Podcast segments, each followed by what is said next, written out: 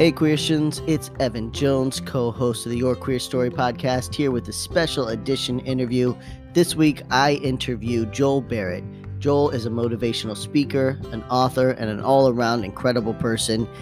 He was a former fundamentalist pastor who underwent conversion therapy and later came out, is a happily married gay man today, and he works to help other people be true to themselves, other LGBTQ people, as well as individuals in general, to find their identity, to reclaim their authenticity.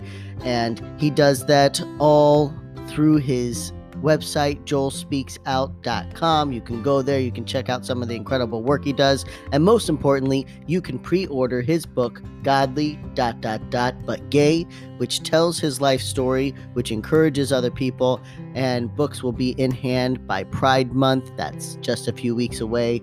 So check it out, joelspeaksout.com. But for now, let's listen to Joel's story.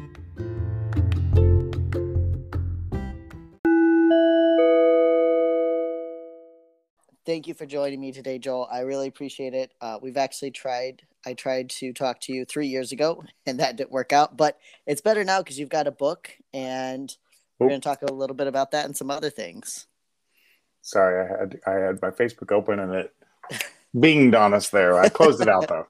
That's okay.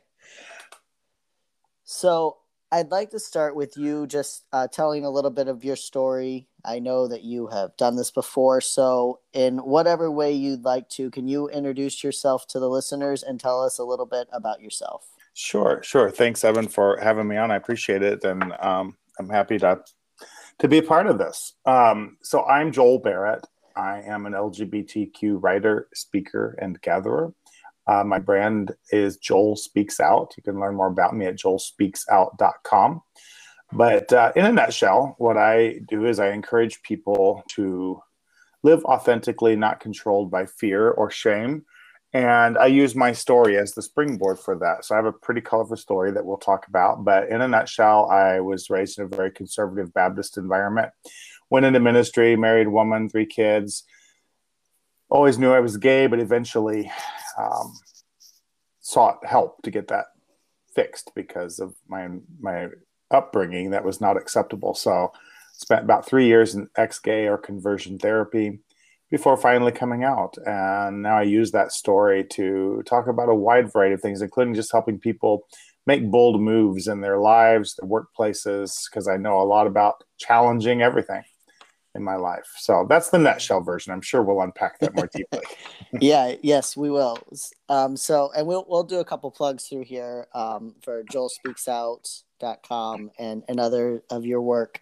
Um, so it's interesting because we actually come from the same background, though we did not know each other except for through social media. Mm-hmm. Um, I also was raised in the independent fundamental Baptist movement what um can i ask what area you were raised in or like what party you were affiliated with um so um grew up in a little town in central illinois called effingham okay. uh in effingham illinois don't laugh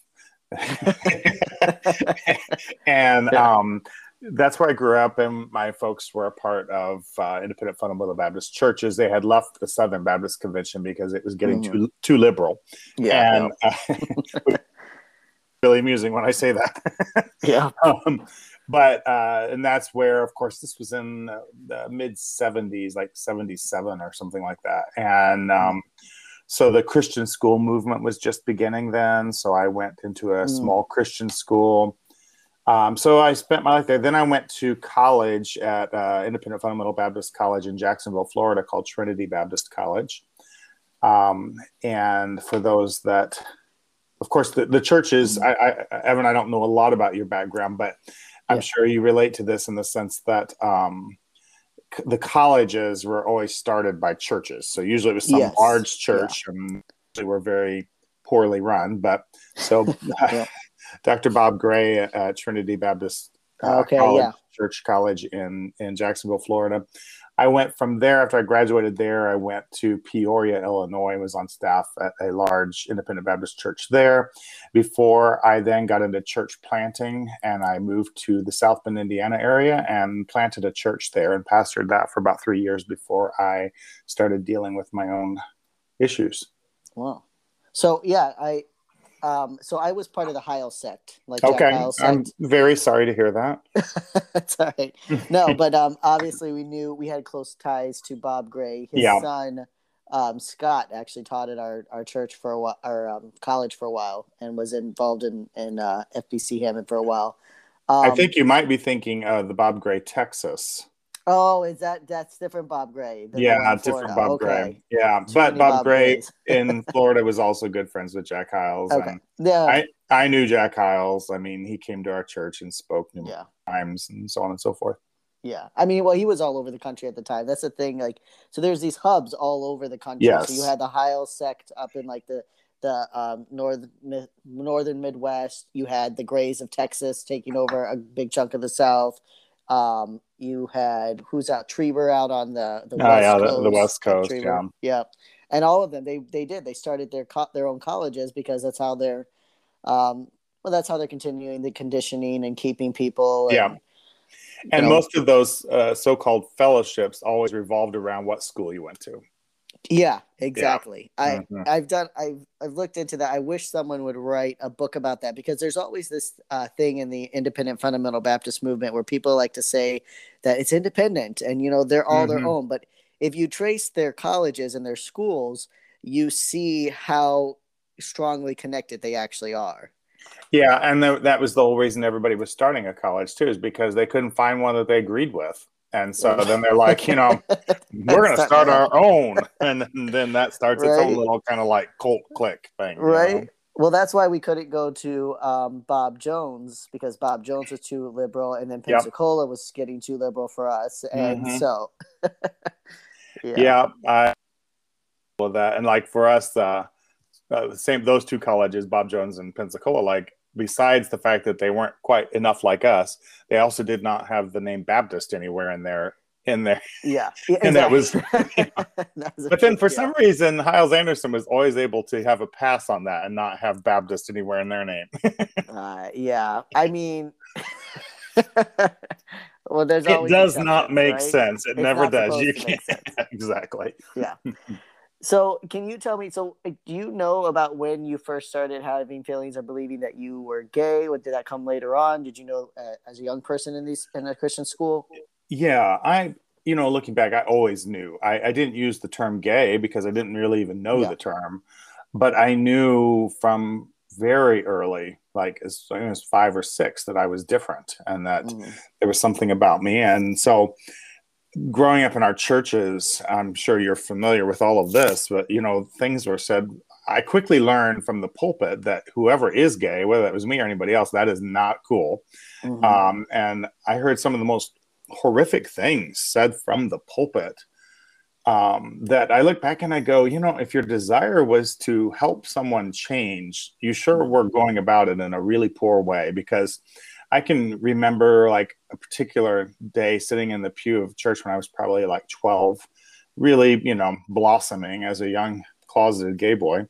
And, um, and hearing, you know, preachers say things like, we should ship them all off to an island somewhere and let them mm. infect themselves with disease and die you know that kind of yeah. stuff and mocking and imitating and like all of the stereotypes and calling them every name under the sun you know and i'm going so as a kid sitting there going well i think that's me mm-hmm. but obviously i can't i better never let anybody know that's me yeah and I, so that was kind of my whole path of like well that the, the church just you know what people like to say church is a safe place it's like no it was one of the least safe places because I learned early on that while I was trying to be a good, godly kid, and I was, and I was well liked, I was very um, compliant, and you know, I really wanted to serve the Lord, so to speak, in whatever capacity that meant.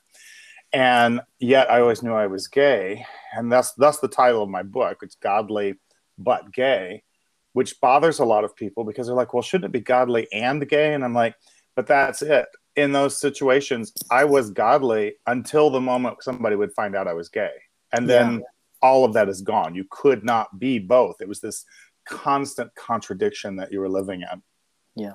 That's a, I think that's an excellent point to make. And you know, I found a lot in myself and in other friends who also left and I've spoken with um, this in I guess you know maybe it's an attempt to I don't know if it was so much an attempt to hide who you were, but there were for me at least there was this desire to prove that I wasn't that I wasn't as disgusting or as revolting as they they claimed I was, and so I had this this bigger strive to prove myself, to prove that like you said, to prove that I was godly. Is that were you do you feel that it was more that you were trying to hide yourself or were you trying to kind of break free of this? I was trying to be the person that I'd been told that God wanted me to be. Mm-hmm. And I was also um, hiding who I was because I was ashamed of that and I lived in fear of anybody finding out. But I really did want to be a good, godly person, you know? Mm-hmm. Um, I wasn't just trying to be extra good so I could so nobody would guess. Although I think that does play into it for anybody. You know, Maya Angelou talks about the, I can't remember the exact quote, but uh, the greatest burden carried is that of carrying an untold story inside you. You know, and it's that that play that wreaks havoc on you over time, where you're constantly trying to, yes, compensate so that nobody would guess that that's what's happening. But I did have a real desire to serve the Lord in some capacity because that's that was all I knew. That was all that was ever held up was, you know, be godly. Now nobody could ever really explain what that meant or mm-hmm. looked like, but there was that unattainable goal. And I I look back and I go, you know, well I was, you know, by all of your yeah. standards, you know, I was a really godly person and you know, in church and going soul winning, door to door visitation, you know, and reading, memorizing my Bible. I was doing all the right things. And that became my attempt to fix myself. It was always that feeling that if I could do the next amount of right things, that somehow that would correct who I was. So I mm. found myself on this constant journey of a lie after lie of telling myself, okay, when I go to Bible college, that's going to take care of everything. Yeah. Because then I'm going to be in this environment with all these other young people who are wanting to serve the Lord, and I won't think about this. And it was like, well, then when I'm when I'm starting to date somebody, that will take care of it. When I get married, that will take care of it. When I have kids, that will take care of it. When I go into ministry, that will take care of it. ongoing. I spent a whole lifetime of that. Uh, trust believing that lie that I was telling myself. Right. And how did how what were the feelings when you were doing these things and you weren't getting the results you wanted? Like when you went to Bible college and you realized you still were gay and and and or you still had attraction to men. What was that feeling? Well, I was really frustrated. Um, and what I took all the responsibility. I, I, I didn't blame anybody else. I just thought, there I go again. I'm not trying hard enough, you know, because as you know, the language of like mm-hmm surrender to God, whatever that means. You know, I'm, yeah, I'm not yeah. surrendered enough, you know, and I mean, like, I don't know how you go about being more or less surrendered, but, you know, so I really just beat myself up over it. Um, mm-hmm. And I, and I, part of that too was I thought if I could hate myself enough, that that would motivate me. So yeah. I spent time like really working to hate myself because I thought I obviously love my sin too much if I learned to hate it, then it would, you know, I wouldn't want this. And so I would stand in front of the mirror and just like say, You are despicable. You're disgusting. Can't stand you. You know, thinking that if I could hate myself, that that somehow would motivate me to be the right person. It doesn't make any sense when you talk about it now, but at the time it yeah. felt like um, uh, the thing to do.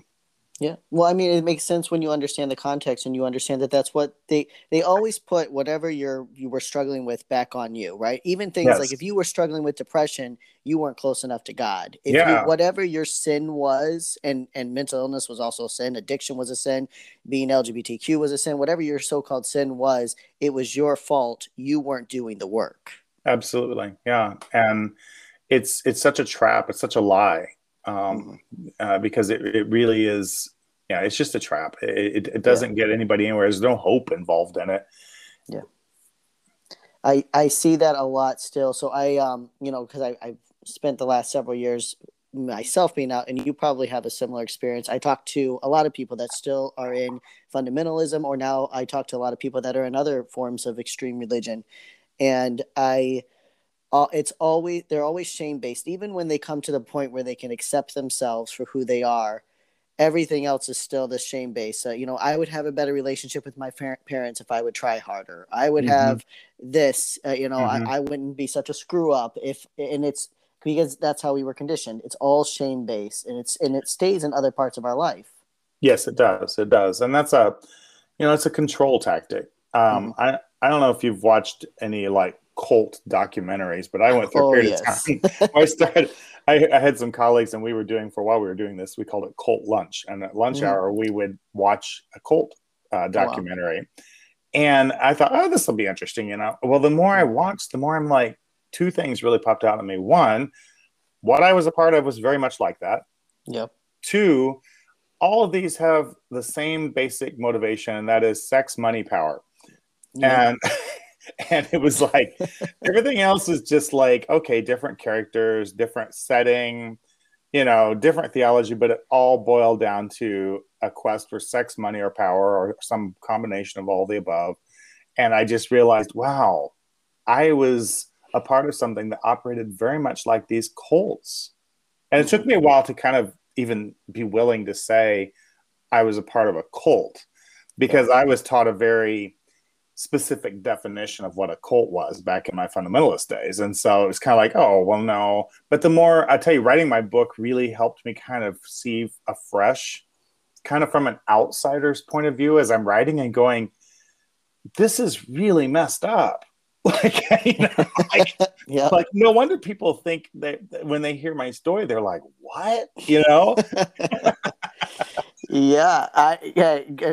For the longest time, I couldn't understand why people were so shocked. Well, they, well, people would say you should write a book, and I was like, I mean, it can't be that different. It can't be that bizarre, but it is when you the more you get in the outside world. I um, uh, the word cult. I I've also seen a lot of survivors struggle with that word because it's it's such a polarizing word, and I feel like it also makes nobody wants to believe that they were part of a cult because we we feel foolish and we feel that we messed up and and part of that is again the way that cults are presented for a long time. I think that's shifting, but for a long time, it's like you join a cult and it's uh, again on you if you're part of a cult and not in fact the way that people are manipulated and lied to and yeah. coerced into these environments. It's it's kind of like oh these this is structured. That's what makes mm. it cult but not about what you just mentioned the, the lies manipulation all that so when you look at it from that point of view you realize oh no i was very much a part of that yeah, but like i was taught a cult had to have like an individual leader and so we always mm-hmm. took pride in the fact that oh no this is about jesus not about a person you know right, but then right. yeah as you and i know it was always about people i mean the pastor whoever that pastor mm-hmm. was oftentimes became that you know god's man that was to not be yeah. questioned I, I can remember i went to pastor school at, at uh, jack hyles church a, yeah. a couple of times because i was forced to and I, and I sat because even when I was in fundamentalism, I just did not buy that brand. I just was mm. like, no, this is this is not right. This is hero worship, and but mm. I remember hearing Jack Hyles say to this huge congregation of pastors that you should not even buy a car without talking to your pastor first. Yeah. And I was like, even at that time, I'm like, that's just stupid. You know, like, why on earth do you need to be involved with people's car purchases? You know, like, there is something wrong that you even want people to talk to you before that. Like, especially with a congregation as large as he had, do you really want that many phone calls about your the, who's what car someone's going to buy? You know, but that's when I started realizing this is not about Jesus at all. This is yeah. about this cult leader and yeah. his sex, money, power. I it's funny because my I remember my parents because he would have this uh, line and you could you would wait, wait outside after uh, Sunday morning and Sunday night services and occasionally Wednesday night, and you would people would wait to talk to him. And there were times where we had to wait to buy a vehicle because my parents had to wait in line to ask him if he thought it was a good idea. And if the line was too long and they didn't get a chance to talk to him on Sunday morning, we'd have to come on, on Sunday night and then sometimes back on Wednesday night, sitting there waiting for a chance to talk to preacher about this car we need to buy. Yeah, yeah. Isn't that? I mean, that's just nuts when you think about it. Right? When you're involved right. in it, that's that's the power of being in cult like environments. Is that, like you say, you get sucked into it and you don't realize you're a part of it, and yeah. it, it, you just be learn as well. This is just how it's supposed to be, and you don't really question it. And then it's not until later that you look back and you go, "What on earth was I thinking?" right. So you, I mean, because you graduate and you become a pastor yourself. So yes. how did you? How did you take that transfer of power, or that you know? Did you? I, I mean, I'm sure it wasn't that level, but what was that like in your church? How did you foster your relationship between you and your congregants? Well, my husband always says one of the salvation through all of those years was that I always had a heavy dose of skepticism and mm. self and so yeah. I kind of was a part of like a lot of fundamentalism did not make sense to me even when I was in it, but it was kind of like, well, better be safe than sorry. I'll just go along with it. yeah. You know, like it doesn't make sense, but oh well, I'll just trust it by faith mm-hmm. and hope that, you know, helped me a lot. So even when I was pastoring, I was like, no, I don't want any part of that crap. Like, no, yeah. I, I, I cared about people and I did not want to be their their go-to person for every problem in life hard to not cultivate foster that kind of leader worship narcissist power stuff. Um, um, because i just really cared about people. I still love people. I i feel that all of us are ministers just some people get paid to do it and others of us don't. And yeah. so i didn't i worked hard to not foster that kind of thing um, and I also like I was always aware of my own shortcoming, um, mm. being gay, and so I had I, like be this hard on people, you know, and so that that influence I think it made me a better pastor and a better person because I was like I am not gonna shame these people. I know how I feel, and so yeah. I tried to just be much more. Um, I don't know, open and invite had people from my past tell me now they're like, "Thank you." Back in the day, you know, you were Lord, I don't even want to think about what I probably told you, you know. And they're yeah. like, "No, you were awesome and helpful," and I'm like, "I'm glad to hear that because I that still pains me sometimes this day to think, what are some of the stupid things I said and taught?" Mm. You know? Yeah. Now, did you um, preach against homosexuality? I did um, in the sense just like anything else that is yeah. sinful. I'd never made that a bully pulpit because again, I'm like, no, I know what's I'm not going to shame people for this because yeah. I always felt like the one thing I wanted was somebody to give me an ounce of hope, mm. and nobody ever did. And so I'm like, I don't want to be this person to contribute to that. I if if someone is struggling with something I want them to feel hope, not shame and fear. And I did counsel a couple of guys back in the way back in the day who came to me because they were gay. And mm-hmm. honestly, I, I, had no clue what I was doing. And obviously, yeah. I, looking back now, I would handle that very differently. But at the time, I thought, oh, good, maybe I can find my own help by helping them. Yeah, yeah. What what um? So you were all you were always pretty aware of, yes.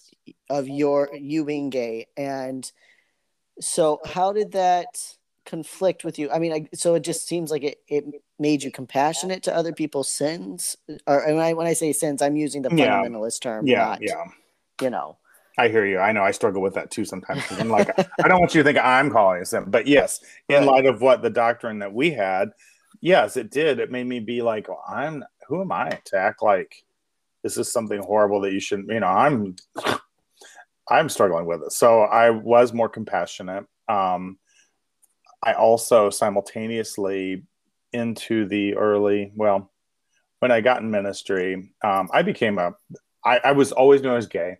Then it became mm-hmm. a quest to have some kind of gay interactions without it mm-hmm. being threatening. So I became back in the day before the internet and before apps like Grindr and things like that. I was a cruiser, and so I cruised mm-hmm. restrooms and parks for other men that might want to have a quick anonymous sexual encounter. And mm-hmm. so I spent a lot of time cruising and like a, a drug to me, you know, that it's like, oh, I need that release. And then of course that just fed even greater shame and guilt Yeah. for who I was and what I was doing, and it it just really fed a horrible, horrible. Um, it was a bad time. Like I, I Yeah. I felt so horrible about myself, and yet I still wanted it, and I wanted more, and I would swear to God, this is the last time. I won't let it happen again. You know, it was just this constant cycle. And then there'd be times when I would just go out in the woods and just scream and cry and beg God to take it away, and you know, all of that. So that was, um, I was, I had a lot of conflict, a lot of internal Mhm. conflict all the time, and a lot of fear because the more I cruised, that meant at the time I didn't understand what I was, what the the cruising culture. Um, and I know you're much younger than me, so it's still something that a lot of younger folks don't even really aren't aware of. But it was the way that what I now realize was other closeted gay men were the ones cruising, Mhm. and everybody Yeah. was afraid of the same thing. They were all afraid of being found out, and so you you just did this this thing. It was anonymous. You didn't really talk. You just got in and got off, so to speak. And and it was it became a fear of mine that every Sunday morning. This is a big church that I was on staff of. I would walk out onto the platform because I led the choir. I would lead the choir in this opening number and turn around to lead the congregation in an opening song. And while I was doing that, I would start scanning the audience, Mm. scared to death. Yeah. Somebody was going to be there that knew my secret. Yeah. And Did you- uh, they never Did did. you like? Did you ever? Did you go far out of town? Did you try to do your Oh, best to make sure that wouldn't happen? Mm-mm. No. Wow. That's because bold. because there was there were those weren't really options. So Yeah. I just knew the cruising spots and um yeah, so it was I mean I never went into like a gay bar or an adult Mhm. bookstore or anything like that because I knew I couldn't be seen there. But I always ra- I rationalized in my head if somebody saw me in a park they wouldn't think anything, right? You know, they Right. just think Joel's out enjoying the day, you know, kind of thing. So Well, well it was I mean, that's why strategic. those. yeah, it was strategic in my mind. Looking Yeah. back now, it wasn't all that strategic, but it felt like it at the time. well, I mean, that's that is why those play. That is why parks, especially and restrooms, became cruising spots because you could, um, you know, give a reason or plausible deniability, right? Exactly. Yeah.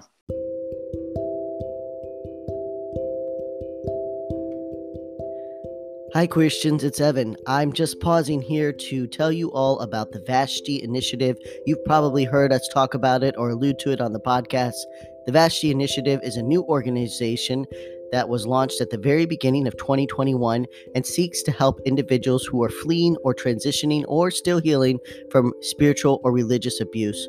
What's different about this organization is that it looks to provide social services for people in these tough situations whereas there are a lot more groups coming forward and speaking out against religious and spiritual abuse today and creating awareness and even trying to pass some legislation, there are only a handful of organizations and agencies that are providing tangible support for victims. If you are a person who identifies as a victim or survivor of religious or spiritual abuse, go to vashtiinitiative.org ask to speak to someone, check out the services that are provided, and stay up to date with more services as they launch. Again, that's Vashti, V A S H T I initiative.org. Check them out today.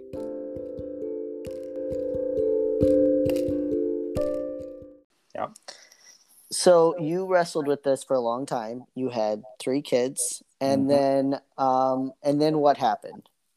Um, well, I uh, was on staff at a church in Peoria, Illinois area um, for almost 10 years. And then Mm. I kind of outgrew that and was ready to move on to something next in my ministry career and thought I was ready to lead my own church.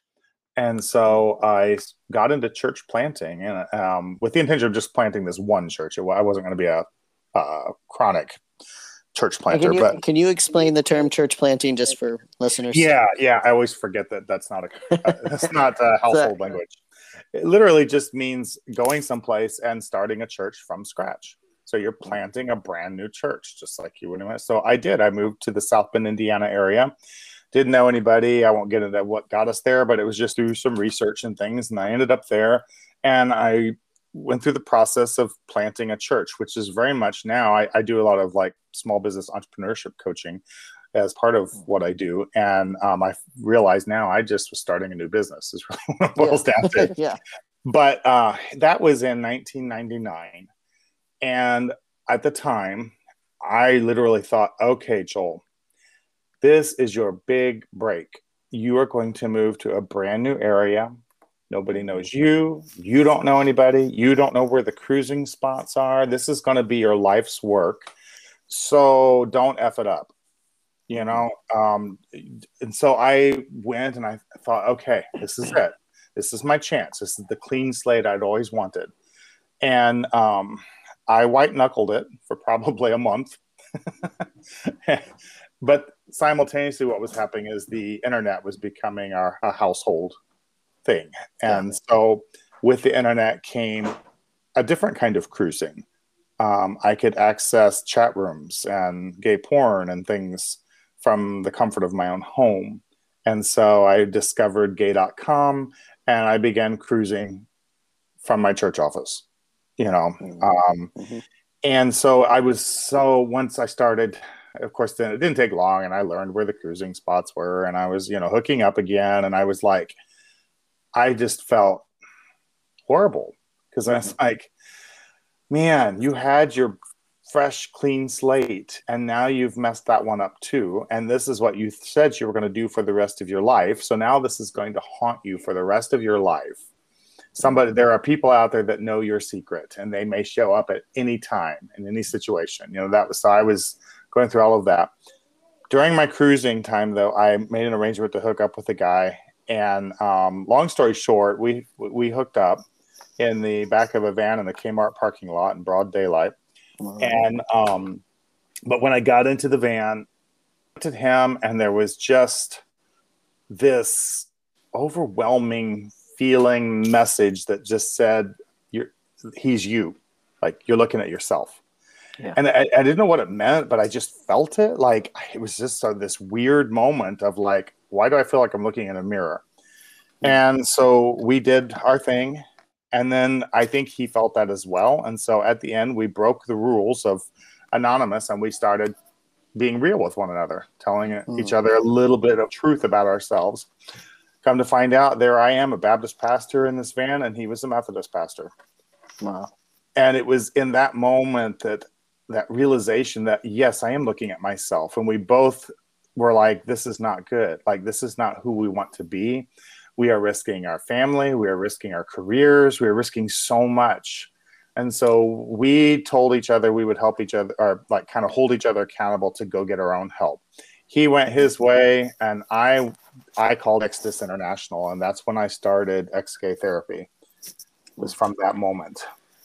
Now, Exodus International. See, I I um a very odd. It wasn't specific um, LGBTQ reparative therapy, though they, they did practice that, but it was different. I went through Reformers Unanimous. I don't know if you're familiar. Yeah, I knew that. you were going to say that. I was yeah. like, as soon as you started, I was like, ah, but I know what he went through. yeah, so it's a different kind. But Exodus International, I do know that it was the most prominent gay conversion therapy um, program in the United States for a long time. So, can you tell a little bit about that program? Yeah. So, Exodus was um, an international organization, kind of an umbrella ministry organization that basically said anybody that is practicing according to what they felt like was approved. It wasn't necessarily, they did do some of their own curriculum, but they also just like kind of put their stamp of approval on mm-hmm. any counselors, therapists, organizations. So when you would go to their website, there was a directory for all over the world of wh- who you could call for help. And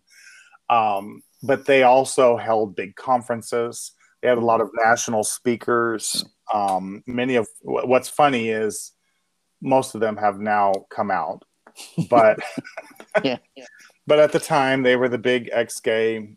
I, I don't know if you know um, John Paulk. Uh, he was like the poster boy of ex-gay therapy for the longest time. He and his wife, they were like the success story, Focus on the Family, would always feature them and talk. So anytime you wanted to talk about mm-hmm. ex-gay therapy, he and his wife were they like, see, it works, people. Because um, she was a former lesbian, he was a former gay man, and of course, th- that relationship has ended. He is out now, and he actually wrote a blurb for my book Um, Okay. and he and I have talked, and he's he's a great guy. You said But it- John Paulk. Yeah, P P A. I'm sorry, I'm going to misspell his name, and I don't want to do that. um, but I'm gonna I'm gonna look at. As soon as I said it, I was like, I should probably make sure I'm saying that right. Yeah, P A U L K. Okay. Paulk. Paulk. Got it. Yeah. Um, so anyway, uh, he's a great guy, and and it's kind of surreal that I'm friends with him now because I'm like, wow, I remember you being the success story that I was supposed to be looking up to, you know. Yeah. So anyway, that's what Exodus was. I I called the director for the state of Indiana at that time and started seeing him. I was in South Bend, he was in Indianapolis.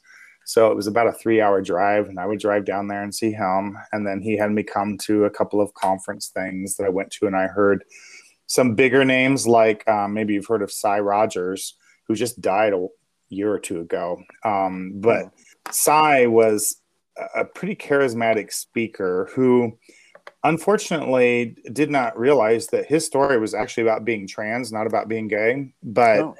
um, because his whole story was he was just like weeks away from having his uh, transitional surgeries, so on and so forth. And then I don't remember the details, but basically he found Jesus and so on and so forth.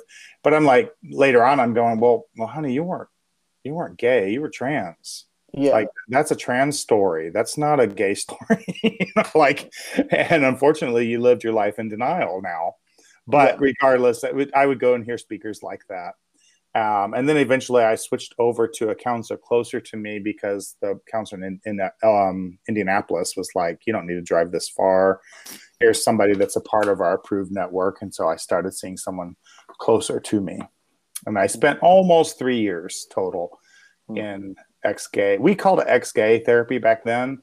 Um, now I refer to it as conversion therapy because that's the term Right. that most people are familiar with, but it's all the same thing ex gay therapy, conversion therapy, reparative therapy. Now they have renamed it again because all those terms have gotten such a bad rap that now they are calling it re- reintegrative therapy. Yeah, yeah. it- They they're they've been renaming that for for decades since it Yes. started. You know, in the in the fifties. I mean, and they, honestly, if you even want to go back to early, you know, psychology and psychiatry, where they were just treating people, you know, inversion therapy, all of this kind of stuff. Yeah. And so if one gets a bad rap, they just change the name, Yeah, exactly. rebrand. so you did this for three years, and was that a, was that a toll on you and your family? Did your family know about it? Well, one of the first questions I asked, I remember in the counselor's office, was um, I'm not going to have to tell my wife or my church about this, am I? Mm. And he was like, I don't know. We'll see. and Okay. it's like, oh, great, you know. and so at some point, I was, I was seeing these counselor. My wife did not know what was going on. I just told her I needed to see a counselor for the stress in my life, which was true, just not the full truth. And um, I didn't tell my church because I was like, what am I supposed to do? This is all I know. But as I began to work on my stuff, the, the, the interesting thing is, I'd never been in any kind of counseling or therapy ever in my life. And so, Right. Well, they're very against that in the Yeah, IFB and yeah. a lot of fundamentalists and, and most cults, right? Outside influence. That's never good. right. So, some of what they did in ex-gay therapy would just be what would be done in any situation, any Mhm. counseling situation. It was like, so tell me about your upbringing, and you know, and then I would tell my stories and the things that happened, and then it was the you know obligatory and how do you feel about that, or how did that make you feel, kind of. So I needed to have someone to unpack that stuff to because I'd never done it before. I'd never been real with anybody. So in that sense, and that could have happened in any counselor's office. It didn't have to be that was not unique to ex-gay therapy. But I found that helpful because I for the first time in my life I started unpacking things. And they weren't from an independent fundamentalist background. So the more I talked about my religious upbringing, and the churches I was in, even they were like, Yeah, that's pretty extreme. Really? You know? So the therapist that you went to for to help cure you or fix you was shocked by your fundamentalist upbringing. Yes, yes. Wow. and it was like mm, kind of like Joel, that's that's that's not normal, you know, kind yeah. of thing. so you know that was that was kind of helpful for me because yeah. It's like, oh, really? Like somebody actually is listening to me and not judging me, and you know, so in that sense, it was it was a good thing. But like I say, I could have gone to any counselor and probably experienced that. That had that was not unique mm. to to that. Right. But one of the things, the first things he did is he would say, like, well, you know, how does that make you feel? I tell him some sad story from my life, and I this I remember this, and I think you'll relate to this, Evan. I remember saying, I don't know. How should I feel about that? And he was like, Well, Joel, there is no should, just like how do you feel? And I'm like, mm-hmm. I don't know. Should I be angry about that? Should I be sad about that? Like, and I through that process, I realized that I had never allowed myself to feel anything and that feelings all have judgment attached to them. And so, mm-hmm. just like you talked earlier about like not getting help for depression, I mean, I remember it's like, why are you sad? The joy of the Lord is your strength. You know, like, don't be sad, don't be angry, don't, you know, and it was all of these, they were definitely good emotions, which all had something to do with your relationship with God, and everything else was bad and sinful. Right. Exactly. Uh, and then like you said, I mean, the having someone tell you what you're feeling. I mean, I literally had people tell me what I was feeling. I'm sure you mm-hmm. did too, you know. Yeah, and and he gave me it's probably common out there, but literally a list of emotions, feelings. Yeah. And he's like, "Well, I want you to think about these things and when you think about them, use this sheet to identify what you're feeling." And you know, now it feels so elementary, but I was just so shut down from my whole life in in yeah. church that I did not I was so out of touch with what I felt. So then as I began to process that and feel things and learn things about myself, well, oh, that was like Hoover Dam breaking. Yeah. Um, so it became very obvious to me that my my wife at the time being out of it she didn't know what was going on. She didn't recognize this husband of hers. Like who is this? Mm-hmm. what's happening to him? Why is he crying all the time? And you know, so on and so forth. Right. So it became obvious that i needed to involve her in the process because it wasn't fair to leave her out. So i did involve i came out to her and then together we decided that i would continue to get help and that we would work on trying to keep our marriage together but that we also needed to get out of ministry because I just couldn't do it. I couldn't mm-hmm. I couldn't keep ministering to others and take care of myself. So that's when I resigned my church and we moved to a small area, a small town nearby. And I didn't tell the church what was going on. I just resigned the church. And mm-hmm. um, but the more I processed, here's the here is the quote gift that ex-gay therapy gave me.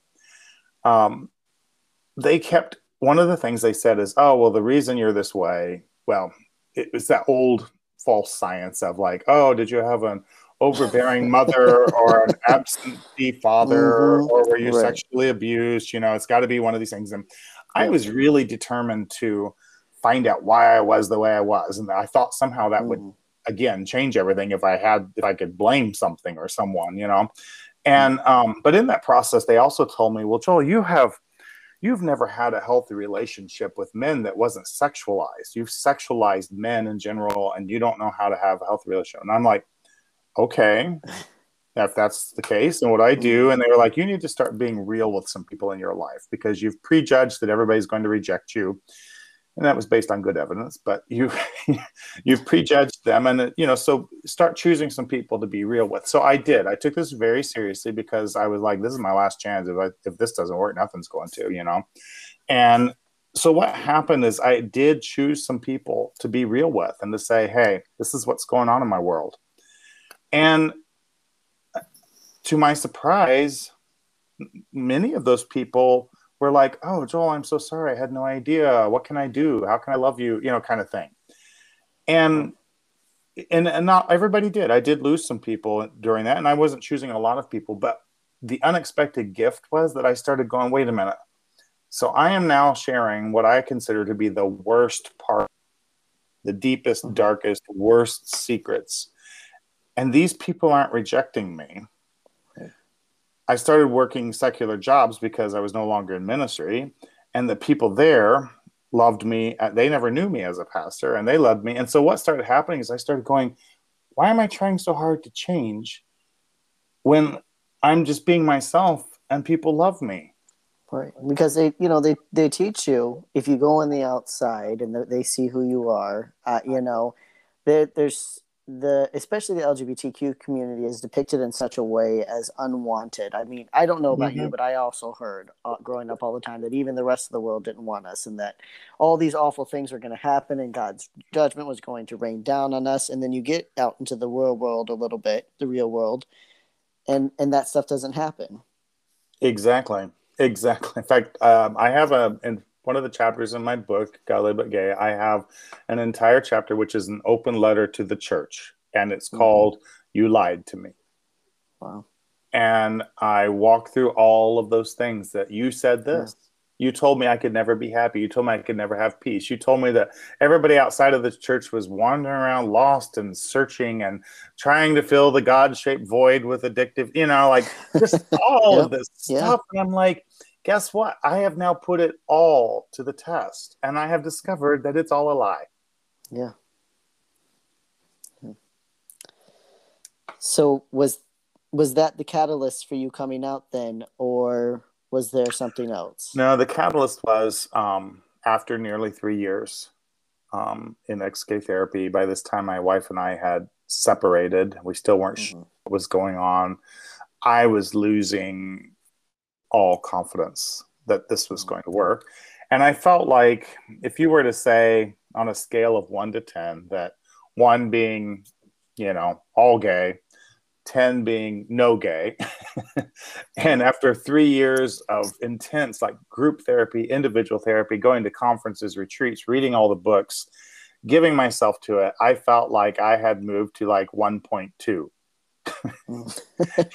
you know? Yeah. And and i was like this has got to get better than this. Like i have mm-hmm. spent three years thinking about nothing but my sexuality. You know like i'd never thought more about mm. sex in all my life than when i was trying to when i was going through ex-gay therapy. You know judging every day by like some kind of successometer of like okay, did I think lustful thoughts? Did I masturbate? Did I go mm. somewhere? Did I look at porn? You know, like, so how, what degree of success did I have this day? You know, kind of thing.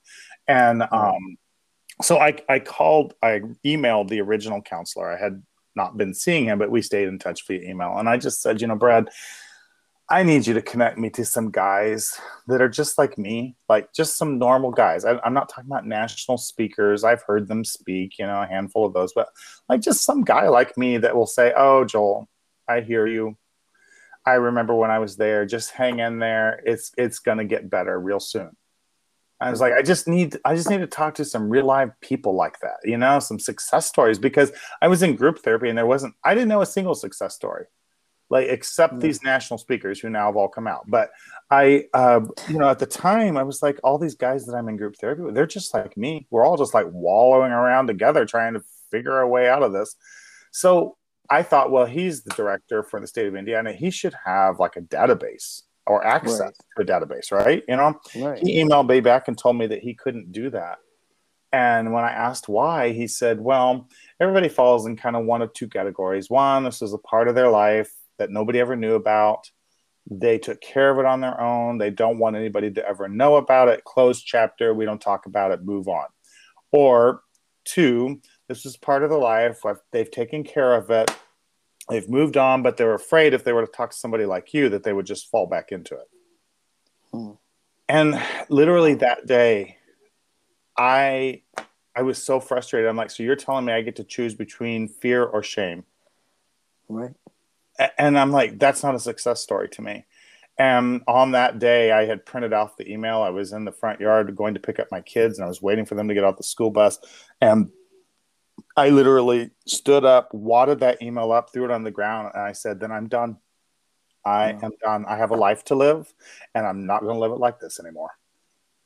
And that's really the day I came out to myself and to God. And I had a conversation with God at that time, too maybe not the exact same day, but very close within that.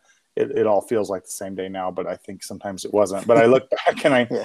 and I just had this very frank conversation with God, and I was went something like, you know what, God, here I am. You know me better than I know myself. You love me more than anybody else does. You know everything. You know my heart. Mm-hmm. You know my motivations. I've been taught all of these things about you.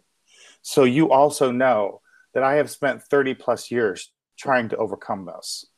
And you know that it has not worked. And you know that I've been trying really hard.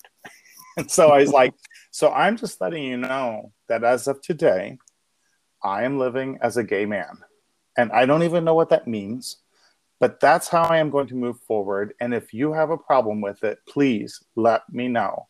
I will be listening. You can do whatever you need to do to get my attention, which was scary for me to say because I honestly yeah. believed my children would die or something as a result of me saying that. But I just was like at that wit's end. I'm like, I'm done. So you let me know. I'll be listening. You do whatever you need to do to catch my attention. I'll be listening, but I'm moving forward in a different way than I've been. And I always say it reminds me of the story in the Bible with the prophet who was in the cave and God was trying to talk to him and there was an earthquake and there was a windstorm and there was a fire and he kept looking for God's voice and all that and it was finally it was the still small voice and that that where God was at it was when things were silent and I always say God said everything when he said nothing at all. Hmm. Wow. That's that's that's beautiful. That's powerful. So I mean here you are can, what year was that? That would have been probably 2003 or 4. 2003 and 4. Okay. And so here you are. We were going, what, 17, 18 years later? Or 16 or 17 years later? Yeah, something like that. I, the, that area, that time of life is a bit blurry. Yes.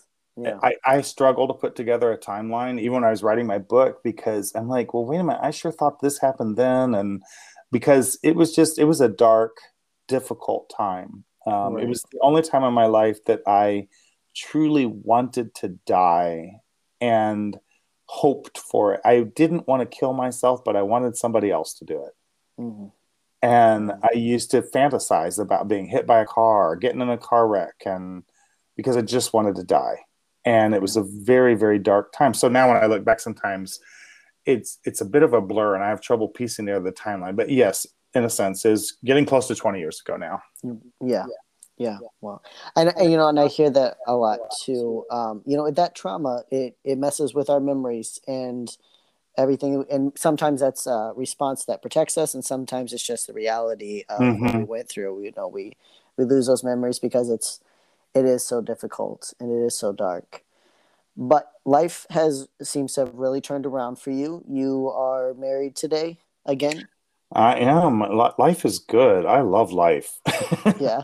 I really do. Um, so I met my husband. Uh, we've been together 15 years now. Mm-hmm. And um, I finished raising my children. Um, so okay. I was a single dad and I have a, you know, a working good relationship with my kids and who are all young adults now. But um, yeah. I, um, I decided during this time, during that time, that amongst other things is that I would never shut up about this. I was like, I don't want to be mm-hmm. that person that goes, oh, on the DL, I, w- I went through all of that, but now I'm, you know, close chapter, move on. No, I'm like, no, I, I resented the fact that I couldn't find anybody that would talk to me during those times. Right. So now, of course, it's a different motivation. It's like you don't have to go through that stuff. So I will share my story and I will be open about it and transparent so that you can find your own peace and resolution in that. Because not everybody has the freedom or the privilege to be able to share openly but i do. And mm-hmm. i love it and i love helping other people and empowering them and helping them make those bold moves in their life whatever that is. Um, yeah. it doesn't have to even be about coming out but i do believe 100% in living authentically. Yeah uh, so we're coming to the end now, and we're going to get to um, you um, talking about some of the stuff that you're doing today. But before that, I have one last question. Um, in that year, so uh, that first year that you were out, or you were, you know, also probably navigating leaving your uh, brand of fundamentalism. Can, what is advice that you would give to someone who's in that same position? Someone who maybe they're come out and they're having to leave an environment that's not accepting or they're having to navigate a new world and um, learning to accept uh, themselves for who they are what's the advice you would give to someone do it no, I mean, in a nutshell, that is that is my yeah. advice. But I also recognize everybody's on a different journey and a timeline, and it's hard. But I will say that the results, the the rewards of living your as your authentic self far outweigh uh, any losses that you have along the way. And what I discovered, it took me a while, is you know, there's hurt when people reject you or whatever. And I lost, well, I lost pretty much everybody. Literally, I don't want to. I don't want to sugarcoat that. I mean, I lost yeah. pretty much every relationship I had, um, including my siblings and my parents. And you may be like, "Oh, that sounds terrible," and I'm like, "No, actually, it was wonderful." Because now, I mean, it wasn't in the moment, but I realize mm-hmm. now I don't need that kind of that that attitude in my life. Like these are not people that I would want to be friends with. So just because mm-hmm. we're blood related doesn't mean I'm obligated to ha- maintain some kind of relationship with people who um, don't. You thought loved you unconditionally, and when you find out it's conditional, it's hard to really even care about that love. Yeah. And so I think it, it it sounds it probably doesn't sound encouraging to some people, but for me, I was like, it's been a beautiful gift. The people that are in my life are the ones I've chosen to be there, and they love me, and they love me as I am, and I have a great life, and I don't, I have zero regrets. So I would do it all over again. Mm-hmm. And and I relate to that so much too on a personal level because I know I've been there I've been the person who realized that I had to let go of family that were just not going to be accepting and that were going to be harmful. I've looked at young people who I've, you know, they've said, How much longer am I supposed to hang on? And I've told them, You got to let go. And, you know, you see their face fall. And it's hard for them to believe that it does get better and that it will be better and that they're going to be okay. But you're absolutely right. They're going to be okay. And the life ahead of them is so much better. And the love that they'll receive is so much greater. So it is worth it. Yeah. And I mean, it's, it's you only get one life that we know of. Mm-hmm.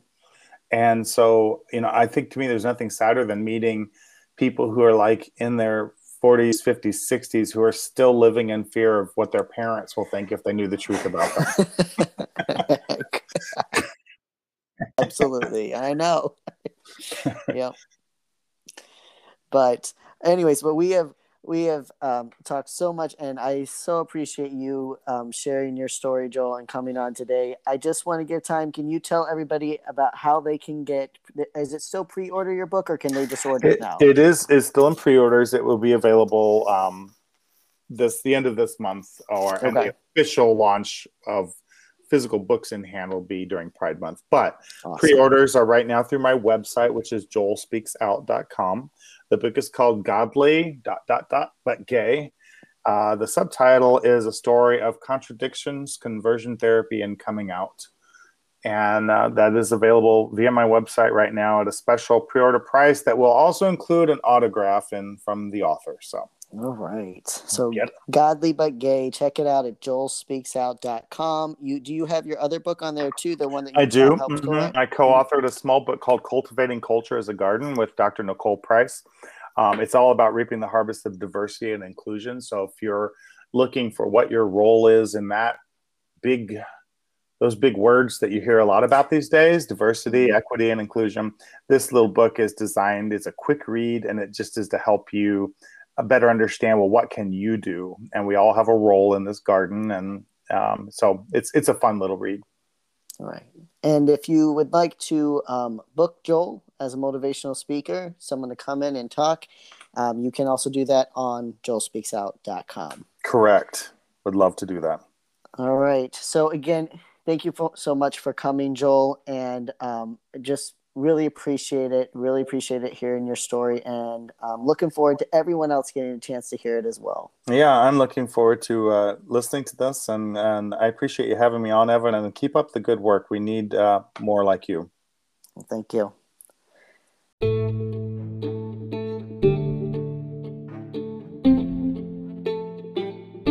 Thank you for joining us today, Christians. We hope you enjoyed the interview. Don't forget to check out Joel and all that he has to offer. JoelSpeaksOut.com. Follow Joel Barrett and try to pre-order his book if you can, or at least get a copy of it by June. Godly dot dot dot, but gay. Check everything out that he has, and of course, follow your queer story. We're on all social media platforms at Your Queer Story.